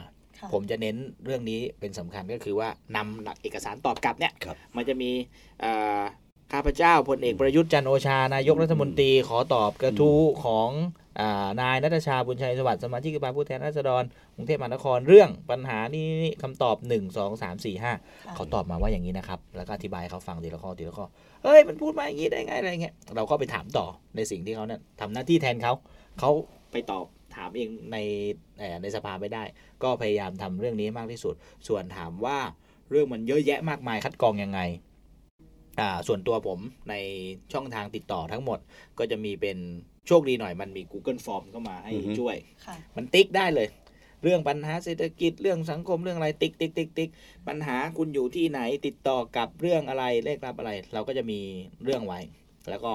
มีเลขคล้ายๆกับระบบราชการอะมีเลขนะเวลาเขาโทรมาที่ที่ศูนย์ หรือว่าทักมาเราจะได้รู้ว่าเรื่องเนี้ยเราเอาไปถามในกระทู้ถามหรือยังอืมมันมีทั้งกระทู้ถามที่ตอบในราชกิจจา ก็คือเขียนไปแล้วเขาก็ตอบเขียนกลับมา กระทู้ถามแยกเฉพาะ คือในห้องแยกได้เจอรัฐมนตรีได้เจออะไรค่ะแล้วก็กระทู้ถามในสภามีทั้งทั่วไป ก็ไปต่อคิว ต่อคิวยาวเลยอืม แล้วก็มีอีกแบบหนึ่งกระทู้ถามสด แต่สดเนี่ยน่าจะมีปัญหาหน่อยเพราะว่าทางพักเขาจะเป็นคนคัดเองอืมทางพักเป็นคนคัดเอง หรือไม่ก็จะเป็นในชั้นกรรมาธิการ ก็คือถามผ่านประธานกรรมาธิการ ให้เขาเชิญฝ่ายบริหารมา ก็มีกลไกประมาณนี้ของฝ่ายนิติบัญญัติ เราก็พยายามอธิบายให้เขาแล้วก็อ่านำเรื่องที่เขาส่งมาให้เราเนี่ยก็พยายามติ๊กว่าเรื่องเนี้ยมันมันถ่ายโอนมาเป็นเรื่องเออในในระบบหรือยังอะไรเงี้ยครับแล้วก็พยายามตอบกลับไปอืมเป็นโชคดีว่ามีระบบเป็นสสใหม่ที่เก่งมากค่ะถ้าทำได้ถึงขนาดนี้ถือว่าเก่งมากนะค่ะแล้วคุณหมอเป็นยังไงคือบ้างคะใช้ใช้อำนาจหน้าที่โดยตรงของอืมของความเป็นผู้แทนเนี่ยแล้วมีระบบการทำงานรองรับแบบเนี้ยและใช้ให้เกิดประโยชน์ อันนี้ถือว่าเก่งและตรงนะค่ะผู้แทนหลายคนเนี่ยกว่าจะทำอย่างนี้ได้เนี่ย หลายสมัยค่ะนะแต่ว่าเขาอาจจะมีวิธีแก้ปัญหาอย่างอื่นค่ะคือคือเรื่องที่เข้ามาเนี่ยมันหลากหลายมาก มีเรื่องที่เป็นทางการอืมก็คือจากหน่วยงานจากผู้ใหญ่บ้านกำนันจากอบตต่างพวกนี้จะเข้ามาส่วนใหญ่จะมีเป็นลักษณะเป็นลายลักษณ์อักษรค่ะมีปัญหาเรื่องนู้นเรื่องนี้อะนี่เข้ามา เราก็จะมีระบบ ที่แบบกายพูดเนี่ยระบบสารบัญรองรับหมดมีเลขลับหนังสือเรื่องนู้นเรื่องนี้อ่าเราจะโต้ตอบอย่างไรอันนั้นจะเป็นลักษณะเป็นทางการ จะโต้ตอบอย่างไรเดี๋ยวพี่ขยับไปนิดหนึ่งนะกลุ่มที่สองก็คือกลุ่มที่มาด้วยตนเองนี่แหละ ถ้าเข้ามาเรื่องที่เป็นความเดือดร้อน เช่นเชิงกลุ่มอะมีปัญหาเรื่องราคาข้าวโพดอ่านี่เชิงกลุ่ม มีปัญหาเรื่องราคายางไม่ขึ้น อันนี้เชิงกลุ่ม สาธารณะมีปัญหาเรื่องถนนในหมู่บ้านสะพานขาด แล้วก็จะมันแต่ละสภาพเนี่ยมันที่ที่เข้ามามันก็จะเป็นเรื่องเรื่องอยู่ เรื่องนี้มาเรื่องลูก เป็นส่วนบุคคล เรื่องนี้มาบอกว่าคุณหมอ ผมอยู่นี่มาห้าปีแล้วผมอยากกลับบ้านอ่านี่เรื่องส่วนบุคคล คือคือทุกเรื่องเนี่ย เราพยายามจะ ช่วยเขาในสิ่งที่เป็นไปได้และถูกต้องชอบด้วยกฎหมาย เพราะว่าสสยุคนี้ต้องระวังมากใช่อืมถ้าเป็นเรื่องอะไรที่เกี่ยวกับหน่วยงานราชการเนี่ย ถ้าคุณเข้าไปก้าวไก่แทรกแซงนะถ้าเขาฟ้องคุณนะ คุณมีสิทธิ์หลุดจากสสได้เลยนะค่ะคุณต้องต้องระมัดระวังมากดังนั้นการที่จะประสานงานโดยตรงกับหน่วยงานราชการเนี่ยโดยเฉพาะเราเป็นสสฝ่ายค้านนะครับถ้าเกิดเขาเหม็นหน้าจ้องจะล้มกายอยู่แล้วเนี่ย เขาใช้เป็นหลักฐานอะไรเนี่ยมาก้าวไก่แทรกแซงการทำงานของฝ่ายราชการอืมต้องระมัดระวัง มันก็เลยมีช่องทางที่ผ่านสภาเนี่ยเซฟที่สุดก็คือนำสู่สภาอืมเป็นการทำตามหน้าที่นะครับ เว้นแต่ว่าเราเองเนี่ยมีมิติความผูกพันสัมพันธ์ที่ดีกับหน่วยงานราชการที่จะพอพูดคุยกันได้ ในประเด็นที่สามารถแก้ปัญหาในพื้นที่ให้กับคนที่เขาเดือดร้อน อันนี้เราก็ใช้ทักษะในการประสานนะครับ ทักษะประสานเป็นลักษณะเป็นส่วนตัว อย่าเผลอทำเป็นลักษณะของเชิงระบบในราชการ แต่ถ้าทำเชิงระบบต้องดูให้ชัดว่ามันไม่ผิดกฎหมาย ไม่ขัดรัฐธรรมนูญ เช่นเป็นการสอบถามความก้าวหน้า ติดตามว่าเรื่องนั้นเรื่องนี้ไปถึงไหน ได้รับการต้องเรียนมานะ อันนี้ไม่ถือว่าเป็นการแทรกแซง มันมันมีข้อระมัดระวังอยู่เพราะฉะนั้นวิธีการจัดการต้องดูดูในแต่ละพื้นที่จะแตกต่างกันไปนะครับค่ะแต่ที่ฟังดู การเป็นสสเนี่ยการได้มานั่งตำแหน่งนี้นะมันไม่ใช่หมายความว่าคุณจะสามารถดำรงตำแหน่งได้จนครบวาระเลยนะคะมันแบบใช่มีสิ่งที่แบบ คุณต้องระมัดระวังเป็นอย่างมาก แล้วก็อย่างรัฐธรรมนูญ 60 ที่คุณหมอพูดถึงมา มาตราเท่าไหร่นะหนึ่งร้อยแปดสี่ไปร้อยแปดห้าที่ร้อยแปดสี่เรื่องร้อยกาแปรดแทรห้ากแซงใช่ไหมใช่ตัวคุณกายเองคุณกายมีแบบข้อระวังอะไรเหมือนเช่น คุณหมอไหมคะ ซึ่งส่วนตัวเนี่ยเป็นสสสมัยแรก ไม่มีเลยอ่าหมายถึงว่าการติดต่อกับหน่วยงานราชการอืมหรือว่าคอนเน็ชันที่รู้จักกันอะไรอย่างเงี้อัยนนี้อาจจะเป็นข้อดีใช่เป็นเป็น เป็น natural protective mechanism และยิ่งด้วยด้วยความเป็นพักฝ่ายค้าน และยิ่งเป็นพักเข้าวไกลด้วยแล้วเนี่ยอืมไปหน่วยงานราชการอะไรก็ไม่ค่อยจะให้ความร่วมมือ หรือมีบางหน่วยงานที่ให้ความร่วมมือ ก็พูดกันตรงๆเลยบอกว่าทศครับ มีอะไรยกหูโทรหาผมเบอร์ส่วนตัวนะครับ แต่ขอร้องอย่ามาที่สำนักงาน หรืออย่ามีรูปถ่ายคู่กับผมนะครับอืมอืมผมจะมีผมจะมีอ่าครอบครัวอ่าเจ้านายหรือมีอ่าผู้บังคับบัญชาที่มาเล่นหรือว่ามามาเขาเรียกเอาเรื่องหรือเอาผิดอะไรอีกอะไรอย่างเงี้ย เพราะฉะนั้นเนี่ยบางครั้งบางทีหน่วยงานราชการอ่าระดับท้องถิ่นเล็ก ๆเขาก็โอเค เรารับเรื่องมาหุยปัญหานี้ ผผมไม่ทราบมาก่อนเลย โอ้โห แก้ได้ไม่ต้องใช้เงินด้วยไม่ต้องอะไรด้วย แค่ไปทำให้ เดี๋ยวยินดีจัดการให้เลย แต่สสครับไม่ต้องมาที่ทำการนะครับ ไม่ต้องมาที่อ่าที่ห้องหรือว่าที่อือฮึที่ทำงานของครับผมนะครับ ไม่งั้นเนี่ยเผื่อมีใครถ่ายรูปไปอืมเอางี้เบอร์ส่วนตัวผมครับ มีอะไรยกหูโทรหาเลยอืมแล้วถ้าเกิดมันไม่ได้เหนือบากกว่าแรงอะไรอย่างเงี้ยก็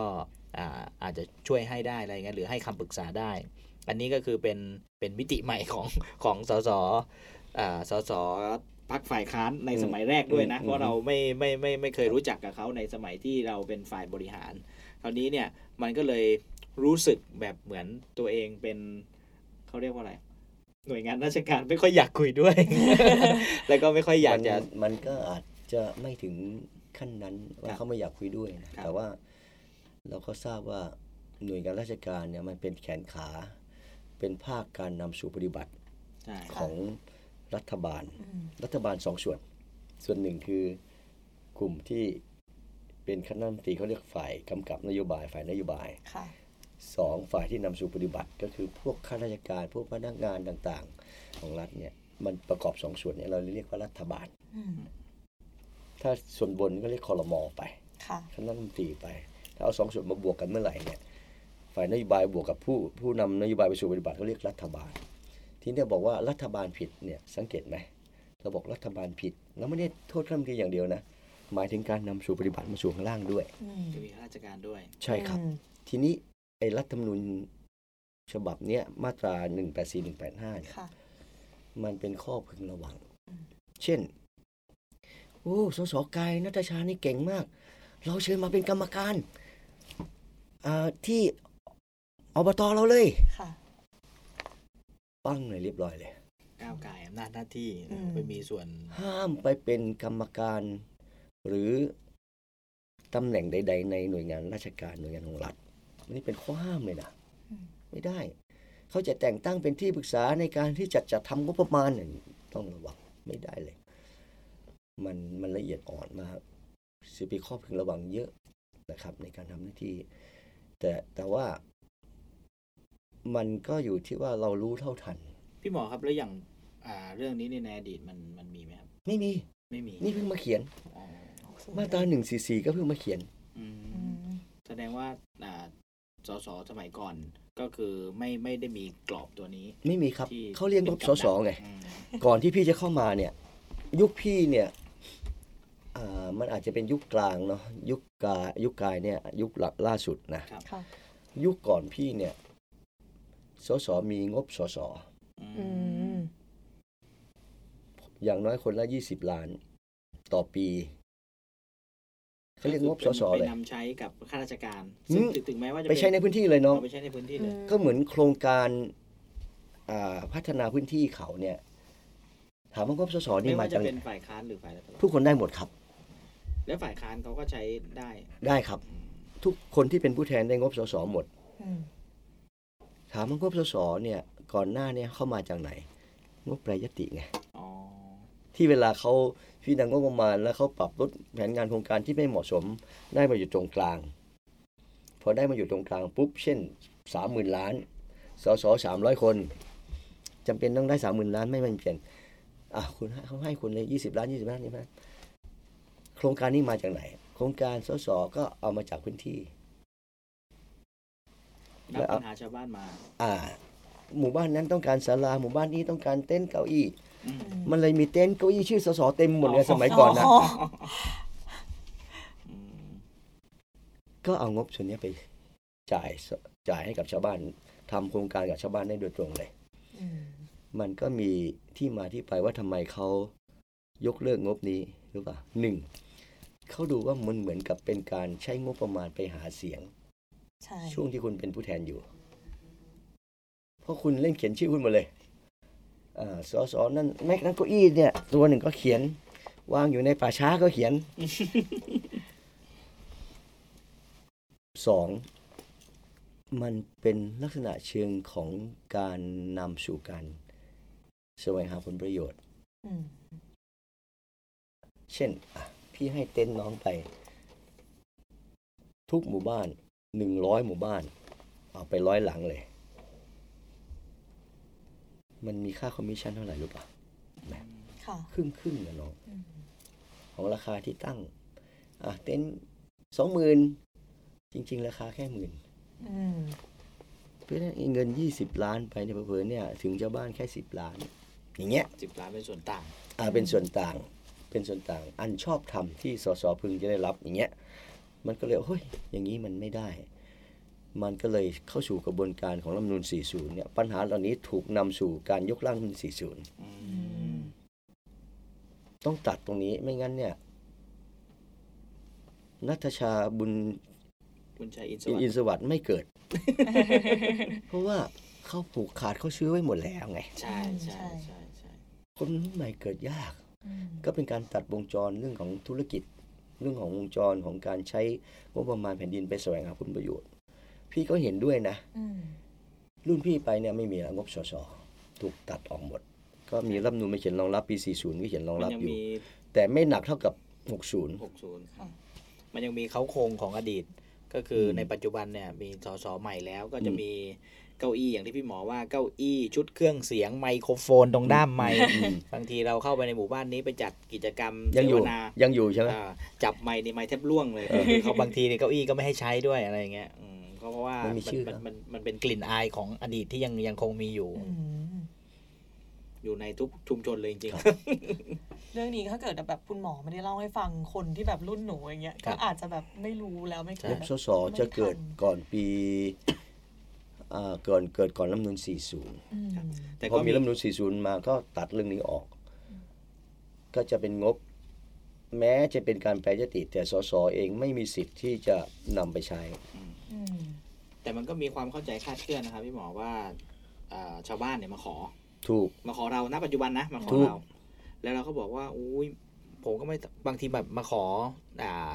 สิ่งของที่ราคาแบบห้าแสนหกแสนค่ะอืมบอกเนี่ยที่หมู่บ้านจำเป็นต้องใช้มาก ถ้ามีตัวนี้มาเนี่ยโอ้ยคนทั้งหมู่บ้านได้ประโยชน์ ตอนนี้เนี่ยนะฝนตกแดดออกอะไรก็ทำอะไรไม่ได้อืมเนี่ยขอหลังคาขออือฮึอ่า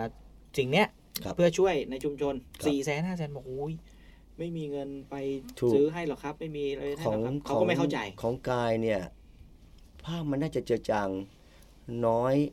มาก ๆ เมื่อเทียบกับรุ่นพี่ เพราะมันเป็นยุคเปลี่ยนผ่านมาดิครับครับของพี่เข้ามาปั้งสสชุดเดิมมีงบสสค่ะชาวบ้านอยากได้หม้อได้ไหได้ชุดใช่แม่บ้าน มายื่นโครงการตั้งอ่า เตรียมรอรับ เขาจะมองว่าคนเก่าเคยให้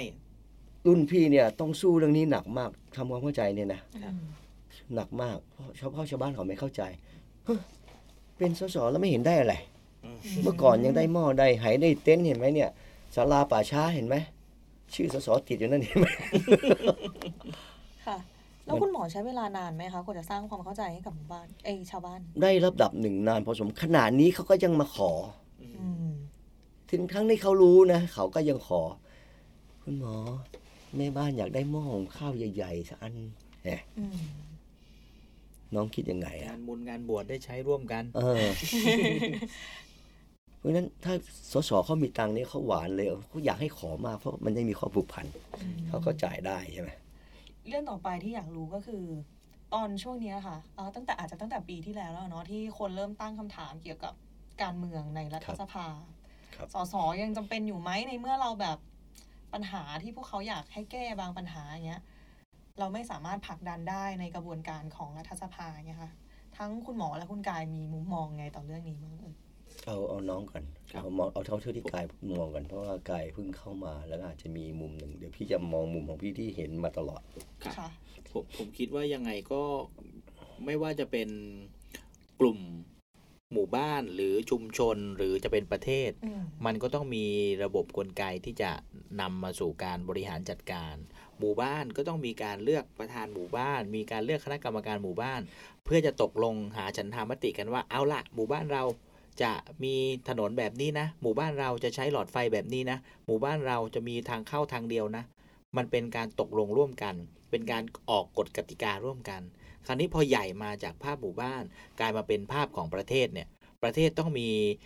กติกาการอยู่ร่วมกัน ประชากรเรามี 66 ล้านคน แน่นอนมันมีทั้งมีมีทั้งหมด 66 ล้านความคิด มีทั้งหมด 66 ล้านความต้องการ แต่ความต้องการแบบไหนล่ะ ที่จะมีเหมือนกัน อย่างเช่น คน 10 ล้านคนต้องการแบบหนึ่งคนอีก 10 ล้านคนต้องการแบบหนึ่งคนอีก 20 ล้านต้องการแบบหนึ่งมันจึงต้องมีกระบวนการมีระบบการคัดเลือกตัวแทน ตัวแทนสสเนี่ยคนที่เข้ามาเป็นสมาชิกสภาผู้แทนราษฎรไม่กำหนดวุฒิคนจบป .4 ก็เข้ามาเป็นได้ คนจบปวสสองแบบผมเนี่ยก็เข้ามาเป็นได้ คนจบปริญญาตรีคนจบด็อกเตอร์ก็เข้ามาเป็นได้ เพราะเขาต้องการความรู้สึกนึกคิดตัวแทนของคนทั้ง 66 ล้านคน เพราะว่าคนใน 66 ล้านคน ก็ยังมีคนจบป .4 อยู่เป็นล้านล้านๆคนเลย ก็ยังมีคนจบปวสสองอีกเป็นล้านล้านๆคนเลย ความรู้สึกนึกคิดของเขาเหล่านี้เนี่ยจะได้มาสะท้อนในสภา สภาที่มีตัวแทนของคน 500 คน 500 คนนี้มาจาก 66 ล้านคนนะ คุณจะได้รับการคัดเลือกจากกลุ่มคนประเภทไหนแบบไหนพื้นที่ใด ก็รับเลือกมา 1 คน 1 คนนี้ไปทำตัวแทน ทั้งสภาก็คือเป็นสภาที่เป็นกระบอกเสียงของประชาชน ผมรับ ปัญหาของพี่น้องชาวบางขุนเทียน บางทีผมก็รับปัญหาของอาประชาชนที่เป็นอ่าช่างที่มีสายงานแบบผมที่จบปวสเหมือนกันแล้วประสบปัญหา อาจจะอยู่พื้นที่อื่นอยู่นครศรีธรรมราชอยู่เชียงใหม่อยู่อุบลราชธานี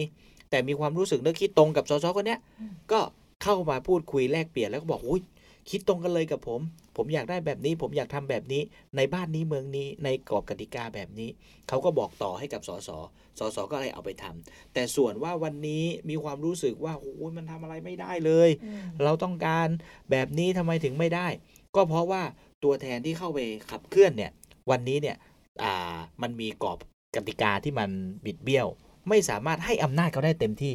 อย่างเช่น เขาบอกว่าเรามีอำนาจในการออกกฎกติกาของ หมู่บ้านประเทศไทยเนี่ยค่ะเรามาออกกฎกติการ่วมกันว่าคนในหมู่บ้านจะต้องการอะไร ต้องการกรอบกฎกฎหมายกฎกติกาอย่างไร ก็ให้อำนาจของตัวแทนไป แต่สุดท้ายกฎหมายมันบูดเบี้ยวใช่ไหมครับพี่หมอมันไม่สามารถแก้ได้ ตัวแทนของประชาชนมาจะแก้ก็มีหน่วยงานหรือมีองค์กรอื่นมาบอกว่า เอ้ยแก้ได้หรือเปล่าทำได้หรือเปล่า คุณเอาอาเรื่องของพี่น้องประชาชนมาจริงหรือเปล่า มันมีการตั้งคำถามกับการทำหน้าที่อื มมันเลยเป็นปัญหาอืมแต่ว่าไม่ได้หมายความว่าพี่น้องประชาชนต้องหมดศรัทธากับกับผู้ปฏิบัติ แต่วันนี้เนี่ยเราต้องหาชันธามติร่วมกันว่าเราจะหาทางออกอย่างไรให้กฎกติกาที่เราจะใช้อยู่ร่วมกันมีทางออกได้ครับค่ะพี่ขอบคุณกายมากนะ ที่ที่เป็นผู้แทนยุคใหม่ แล้วก็พยายามจะเสนอแนวทางและวิธีการทำหน้าที่ ภายใต้ข้อจำกัดอย่างยิ่งเลยคำถามน้องนี่เป็นคำถามที่ดีมากค่ะ ที่พี่บอกว่าคำเป็นคำถามที่ดีเพราะอะไรรู้เปล่าหนึ่งหนึ่งเนี่ยมันเป็นคำถามที่ถูกกับยุคถูกกับสมัยมาก ว่าเรามีรัฐสภา เรามีสภาผู้แทนราษฎร เรามีวุฒิสภาอืมแต่ดูเหมือนว่ารัฐสภาเองสภาผู้แทนราษฎรเนี่ย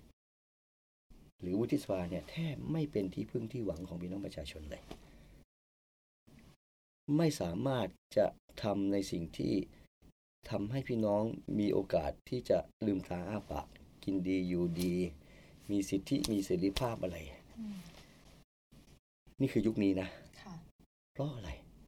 เพราะเราอยู่ภายใต้รัฐธรรมนูญ และการปกครองที่ผ่านการเปลี่ยนผ่านเรื่องรัฐประหารมา เขาวางกติกา เขาเขียนกติกาและที่มาการเข้าสู่อำนาจ โดยไม่สนใจความเป็น เจ้าของอำนาจก็คือพี่น้องประชาชนอืมว่าเขาเองเนี่ยเป็นเจ้าของอำนาจนะฉันจะเลือกผู้แทนฉัน เพื่อไปสร้างประชาธิปไตยที่กินได้อะพี่กลับมาคำนี้นะเดี๋ยวพี่จะย้อนยุคกลาง แล้วย้อนยุคปัจจุอะลึกๆให้น้องฟังเปรียบเทียบให้เห็นนโยบายที่เคยเฟื่องฟูในยุคกลาง เป็นประชาธิปไตยที่กินได้ ถูกปิดกั้นปิดทับหมด การหาเสียงยุคนี้เนี่ยนโยบายแทบไม่มีความหมายเลย สังเกตพักที่เป็นแกนนำจัดตั้งรัฐบาล หรือพักร่วมรัฐบาลที่ค่ะไม่มีใครขายนโยบายเลย ขายก็เล็กๆน้อยอืมๆเป็นนโยบายเดิมๆหรือเอามาจากสภาพัฒน์ขายแล้วไม่ทำด้วย แล้วขายแล้วไม่ทำด้วยใช่ นโยบายแทบไม่มีความหมายเลย แล้วบางครั้งก็ของอดีตมาเปลี่ยนชื่อครับ ถูกและที่สำคัญเนี่ย ถูกล็อกด้วยยุทธศาสตร์ชาติว่าคุณต้องอยู่ในกรอบนี้เท่านั้นใช่คุณจะเสนออะไรมากกว่านี้ไม่ได้เลยนั้นการที่สสจะบอกว่า ผมจะทำนี่จะทำนั่นภาคผมทำนี่ทำนั่นชาวบ้านบอกอย่ามาโม้ คุณพูดแต่คุณไม่ได้ทำหรอก เพราะรัฐธรรมนูญไม่ให้คุณทำนะนี่คือข้อจำกัด เพราะฉะนั้นเราทำงานยุคนี้เลยต้องอาศัย พูดง่ายๆเชิงระบบไม่ได้ ต้องอาศัยความสามารถเฉพาะตัว ในหน้าที่และอำนาจในการที่จะช่วยประเทศชาติบ้านเมือง เทียบเรื่องประชาธิปไตยกินได้เนี่ย ยุคที่ประชาธิปไตยเบ่งบาน เฟื่องฟูนโยบายกินได้ พี่ไม่ได้พูดพูดถึงว่าพรรคพี่ดีนะค่ะแต่ยุคนั้นมันเป็นอย่างนั้นจริงๆนโยบายมันสามารถแปลงมาสู่นโยบายรัฐบาล แล้วกระจายสู่พี่น้องประชาชน เมื่อกี้น้องถามว่า ต่อสู้กับสิ่งที่เขาขอยึดติดภาพเก่าๆได้ไง แล้วก็บอกนี่ไง ผมมาเป็นผู้แทนนะไม่ต้องมาขอตังค์ผมหรอก นี่ที่คุณเลือกมาเนี่ยมันกลับคืนสู่คุณมาแล้ว ผมไม่ได้เป็นผู้แทนเฉพาะบ้านเรานะ ผมเป็นผู้แทนปวงชนชาวไทย พี่กายก็เป็นผู้แทนปวงชนชาวไทยแล้วนุนเขียนอย่างนั้นเลย เป็นผู้แทนของคนทุกคน ไปสร้างในสิ่งที่เป็นประโยชน์กับภาพรวมใหญ่ และดูแลพื้นที่ เออ เขาบอกเออใช่ ไม่ต้องไปขอตังคุณหมอเนี่ย SML เข้ามาแล้ว มีเงินลงสู่หมู่บ้าน เราคิดเองทำเอง แก้ปัญหาเองได้เลย ไม่ต้องขอสสนะลดอำนาจส่วนกลาง เพิ่มอำนาจประชาชน สิ่งที่เขาทำอย่างนี้เนี่ย ชุดที่เข้ามาทีหลังเขาถือว่า เฮ้ย ถ้าปล่อยไว้เนี่ย พวกเราแย่แน่ ต้องล้างพวกนี้ออกให้ได้ นโยบายดีๆ อย่างอนาคตใหม่เองก้าวไกลเอง เพื่อไทยเองเนี่ยถูกปิดกั้นถูกล้างหมด น้องรู้เปล่าช่วงนี้เขายึดอำนาจเนี่ยไอ้นโยบายเรื่องของ SML เนี่ยหมู่บ้านขนาดใหญ่ขนาดกลางขนาดเล็กที่เราจัดสรรเงินให้ไปกองที่เขาเขาเป็นคนทำแผนการโครงการเองนะอนุมัติโครงการเองเลยเนี่ย พวกราชการมีหน้าที่เป็นพี่เลี้ยงเท่านั้นเองเขาไปเปลี่ยนชื่อเลยน้อง เป็นโครงการอยู่ดีมีสุข เงินเดิมเลย เงินที่เราตั้งไว้เนี่ยเขายึดอำนาจมันยังอยู่ใช่ไหมเปลี่ยนชื่อโครงการโครงการแต่วิธีการเนี่ยจากเราบัทำอัพส่งโครงการเพียงให้หน่วยตรวจสอบเนี่ยตรวจสอบดูว่ามันเหมาะสมแล้วก็เห็นด้วยไหม ถ้าเห็นด้วยบอกเขาว่าเห็นด้วย เขาจะอนุมัติโครงการเอง เพราะเงินไปกองอยู่ที่เขาแล้วอืมแต่พอมาเปลี่ยนชื่ออยู่ดีมีสุขปุ๊บเนี่ย ชาวบ้านต้องไปนผู้ทำโครงการยื่นไปที่อำเภอ ยื่นไปที่กำนันผู้ใหญ่บ้านยื่นไปอำเภอ รอนายอำเภออนุมัติ เห็นไหมมันต่างกันไหมน้อง มีหมู่บ้านหนึ่งอันนี่เป็นเรื่องจริงพี่ขออนุญาตเล่าเลยนะได้ค่ะเป็นหมู่บ้านพี่น้องเผ่ามงอยู่ในพื้นที่เลือกตั้งพี่นี่แหละ ขออนุญาตปิดชื่อเขาก็แล้วกันว่ามันอาจจะมีบวกลบ ผู้ใหญ่บ้านเนี่ย เขาไปทำโครงการนี้ส่งอำเภอสามรอบไม่ผ่าน เพราะเขาอยู่บนพื้นที่สูงอืมเขาจะมีอาชีพอ่าปลูกกระหล่ำปีเป็นหลักบนพื้นที่สูงมันมันชุ่มชื้นน้องกระหล่ำปีมันจะนั่นมาก ก็เดินลงจากอำเภอมาแบบด้วยความสิ้นหวังอะ่ะ แล้วมาเจอหมู่บ้านหมู่บ้านนี้อยู่พื้นราบ หมู่บ้านเนี้ยเขาทำโครงการเลี้ยงกบในเอ่อถังบ่อซีเมนต์อะค่ะอ่าโครงการอยู่ดีมีสุข เลี้ยงกบในบ่อซีเมนผู้ใหญ่บ้านคนนี้เห็นเฮ้ยกูขอลอกเลยเถอะวะขอมือผ่าน ก็ลอกเลย ลอกโครงการเลี้ยงกบในซีเมนไปส่ง ผ่านอ่าน้องหมู่บ้านอยู่บนเขานู่น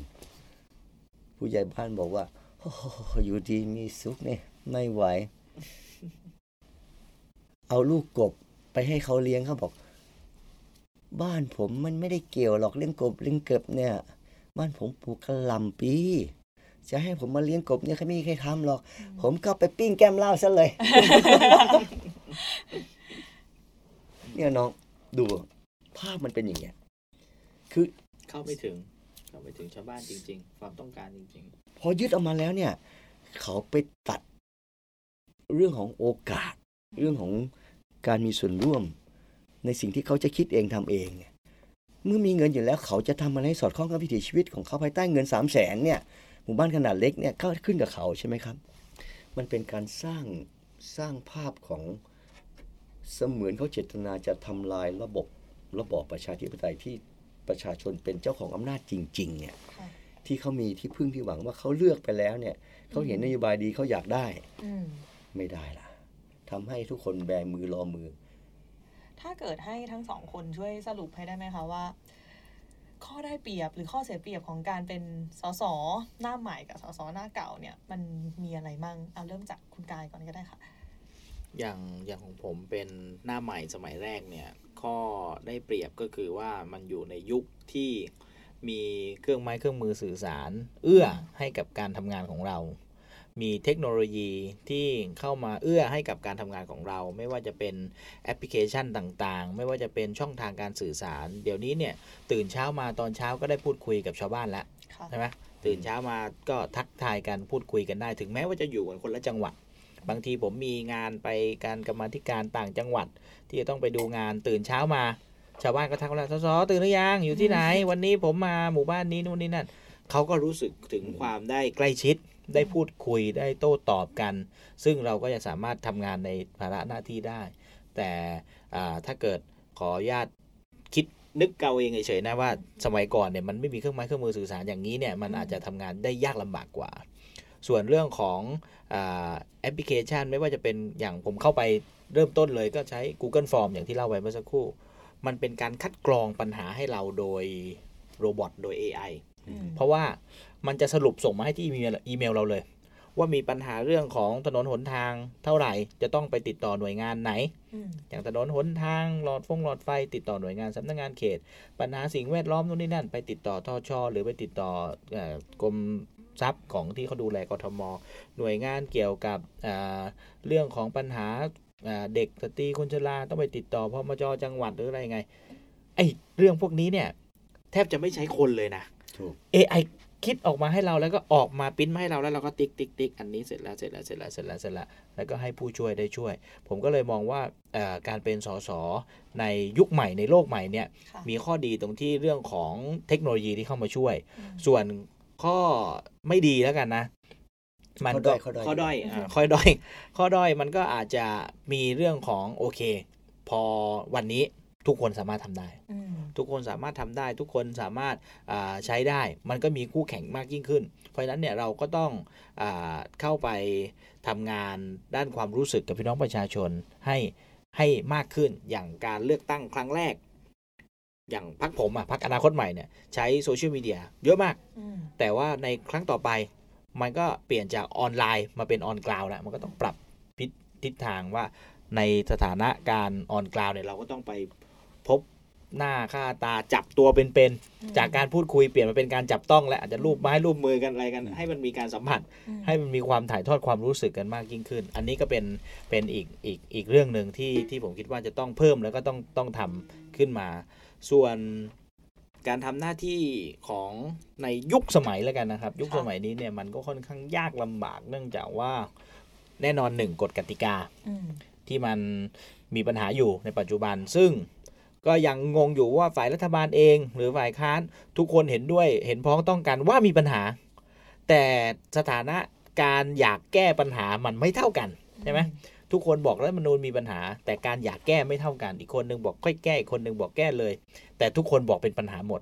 อืมเพราะฉะนั้นเนี่ยพอการทำงานในยุคสมัยที่มันมีกฎกติกาที่อ่า ปูดเบี้ยว หรือกฎกติกาที่มันผิดพลาดอะไรไปตรงนี้เนี่ยมันก็เลยทำให้การทำงานหลาย ๆ อย่าง ที่จะเป็นช่องทางในการแก้ปัญหาให้กับพี่น้องประชาชนยากลำบากมากยิ่งขึ้นอืมในยุคสมัยนี้ก็เลยทำให้พี่น้องประชาชนอาจจะมองว่าเฮ้ยสสไม่ช่วยเลย ไม่ทำอะไรเลย ไม่มีอะไรเป็นรูปธรรมเลยค่ะแต่ความจริงแล้วเราทำทุกวิถีทางทำทุกอย่างทุก กรรมวิธีทุกกระบวนการ แต่รูปธรรมมันอาจจะเห็นได้น้อย อันนี้ก็ต้องไปสื่อสารกับพี่น้องประชาชนให้ให้เห็นภาพเดียวกัน แล้วก็ให้ให้ให้ทำไปด้วยกันได้ครับค่ะแล้วฝั่งคุณหมอคะคุณหมอครับอยู่มาห้าสมัยแล้วมีความรู้สึกว่าตัวเองได้เปรียบไหมในการที่เราแบบอุ๊ยคุกคีกับพื้นที่ตรงนั้นมายาวนาน ถ้าถามในกรณีเป็นเรื่องส่วนตัวเนี่ยผมถือว่าผมได้เปรียบนะอืมเพราะอะไรรู้เปล่าเพราะ ผมเป็นได้ทั้งสสใหม่และสสสสเก่าเก่าในในในคราวเดียวกัน จริงค่ะ ในคราวเดียวกัน จริงอยู่ว่าเอ่อความเป็นผู้แทนเก่าของผม แล้วก็ด้วยอายุของผมมาขนาดนี้ก็จะใกล้ 60 อยู่แล้วเนี่ยนะ มันอาจจะ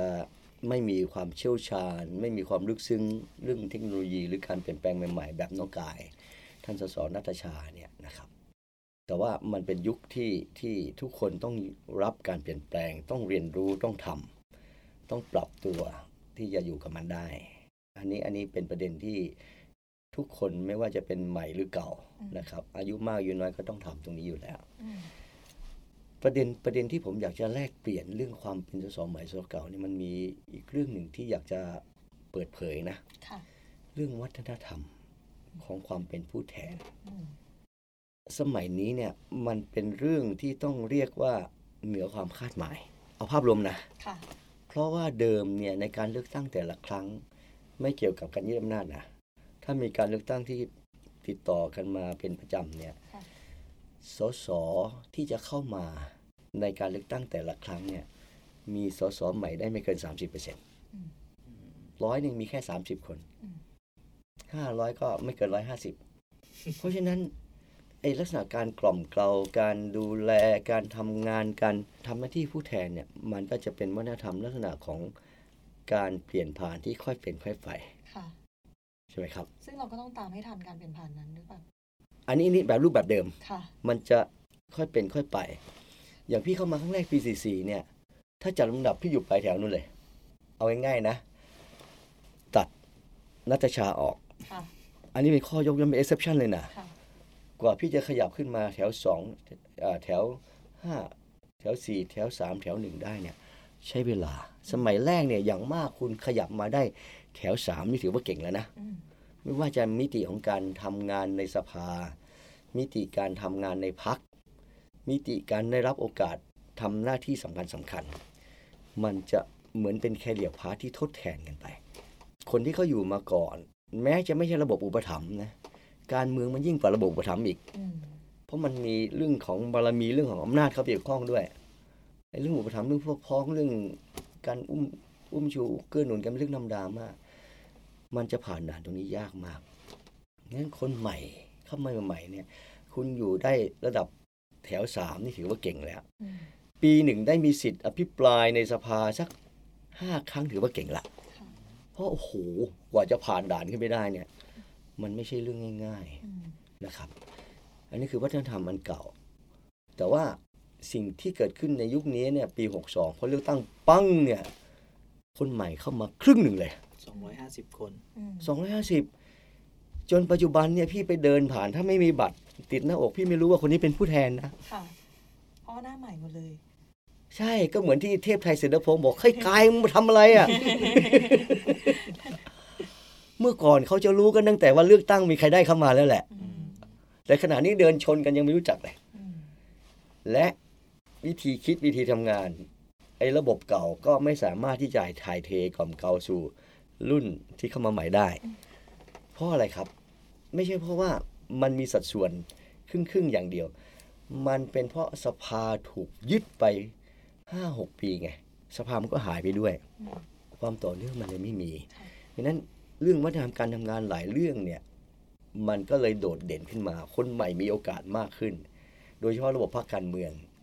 คุณเป็นสสสมัยแรกคุณได้เป็นประธานกรรมธิการนะพี่เป็นสสมาห้าสมัยพี่ยังไม่ได้เป็นเลยอย่างเงี้ยเห็นไหมแต่ว่าเมื่อคุณไปเป็นประธานกรรมธิการนะเนี่ยคุณจะขับเคลื่อนงานกรรมธิการให้เข้าสู่เป้าหมายได้ดีที่สุด ได้หรือไม่อย่างไรเนี่ยน้องไม่เคยเป็นรองผู้จัดการอะไรขึ้นเป็นผู้จัดการแล้ว น้องคิดว่าเขาจะทำงานได้ในช่วงเวลาจำกัดเนี่ยนะ ประสิทธิภาพประสิทธิผลมันจะเป็นยังไง สอดคล้องกับวัฒนธรรมประเพณีอะไรต่างๆหรือไม่เนี่ยอันเนี้ยตอบค่อนข้างยากนะตอบค่อนข้างยาก เพราะว่ามันต้องมีการเรียนรู้ค่ะจริงอยู่แม้คุณจะเป็นด็อกเตอร์ แต่คุณก็ต้องไปเรียนรู้อืมในกลไกของการทำงาน คุณจะเอาปัญหาพี่น้องมาสู่กรรมาธิการยังไง จะพิจารณายังไงมึงตึบเลยเขาไม่เคยทำอะ ฉันไม่รู้ แล้วยิ่งในกรรมาธิการชุดนั้นนะมีแต่คนใหม่ๆเนี่ย มองหน้างานไปล็อกแรกล็อกแรก มันขับเคลื่อนลำบากอืมขับเคลื่อนลำบากเหมือนกัน แต่ว่า